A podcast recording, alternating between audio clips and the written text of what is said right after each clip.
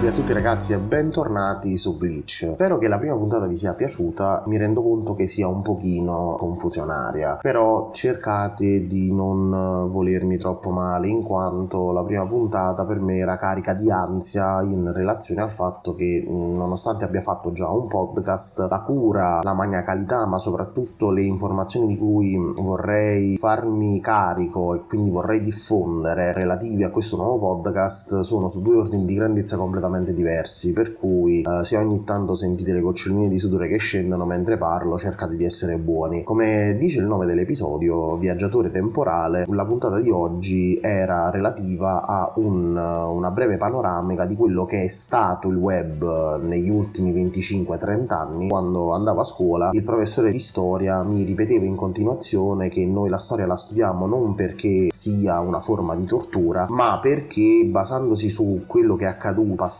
sulla storia, dovremmo tecnicamente prendere spunto e focalizzarci sugli errori fatti in passato e cercare di non ripeterli. Infatti il web, per quanto mi riguarda, eh, oggi sta prendendo una piega che a me non piace tantissimo, però per supportare questo mio discorso sono necessarie appunto queste piccole pillole, queste basi. L'informatico mm, Tim Berners-Lee nel 1991 decide di consolidare quello che era nell'aria già da tempo. Naturalmente, per quanto mi riguarda, riguarda io adoro l'informatica ma adoro soprattutto l'ingegno umano di risolvere i problemi. Tim Berners-Lee nel 1991 creò la prima pagina web che elencava tramite link ipertestuali, classici link che oggi siamo abituati a vedere ormai dappertutto colorati in blu rispetto al testo che lo utilizzò soprattutto per risolvere un problema. Meno all'interno della sua biografia viene descritto questo episodio durante un, una giornata di ricerca bazzicando nei corridoi vide che i suoi colleghi scambiavano informazioni nei diversi centri di ricerca relativi a progetti vari, le informazioni attraverso il doppino telefonico e si rese conto che il problema principale non era tanto la trasmissione delle informazioni che già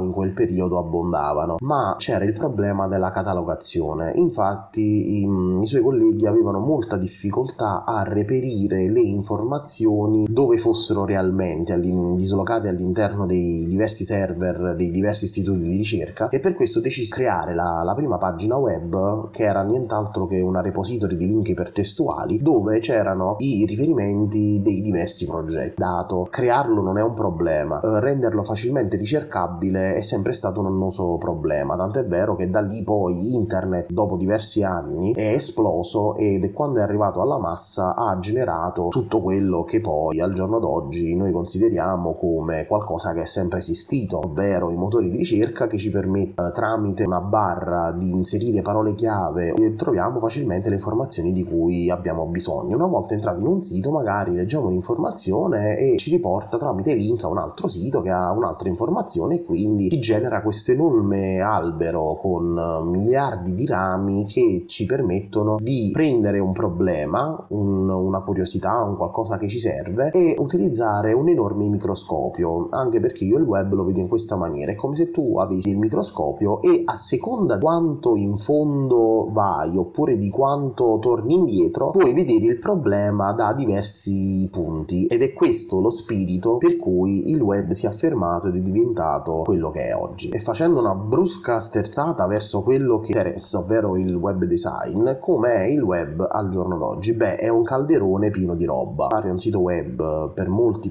credo che possa essere la cosa più semplice del mondo, invece è l'esatto contrario, perché a seconda della finalità che ha il sito web, che può essere molteplice, e tutte le ramificazioni che la necessità ci ha portato a creare. Di tecnologie per programmare il web, per rendere il web utilizzabile in maniera semplice da chiunque, ce ne sono tantissime. E a seconda del, del fine che ha il sito web, l'applicazione o il contenuto in generale che va a finire sulla rete, dovrebbero essere utilizzate in maniera più o meno corretta. Anche se, come sappiamo, quando qualcosa viene dato alla massa, difficilmente verrà utilizzato in man- sempre in maniera corretta. Per quanto riguarda il mio specifico ambiente, volevo focalizzarmi su quelle che sono le tecnologie, ma soprattutto i tools utilizzati dal web designer, perché? Per creare un sito web, per generare un sito web, un web designer oppure un programmatore si mette là, fa il pigiatast e genera la pagina. Invece si è scelto di utilizzare tutta una serie di standard, tutta una serie di tecnologie per rendere il web più semplice da utilizzare, ma soprattutto più facile da supportare per quanto riguarda bug di sicurezza e varie implementazioni. Il fulcro principale è WordPress, un software open source, ovvero che il codice sorgente è pubblico ed è facilmente modificabile, nato all'inizio per creare blog, content management system. Che cosa sono i CMS? Non sono nient'altro che una categoria di software per il web development, il cui fine non è nient'altro quello di, di servire all'utente che naviga il sito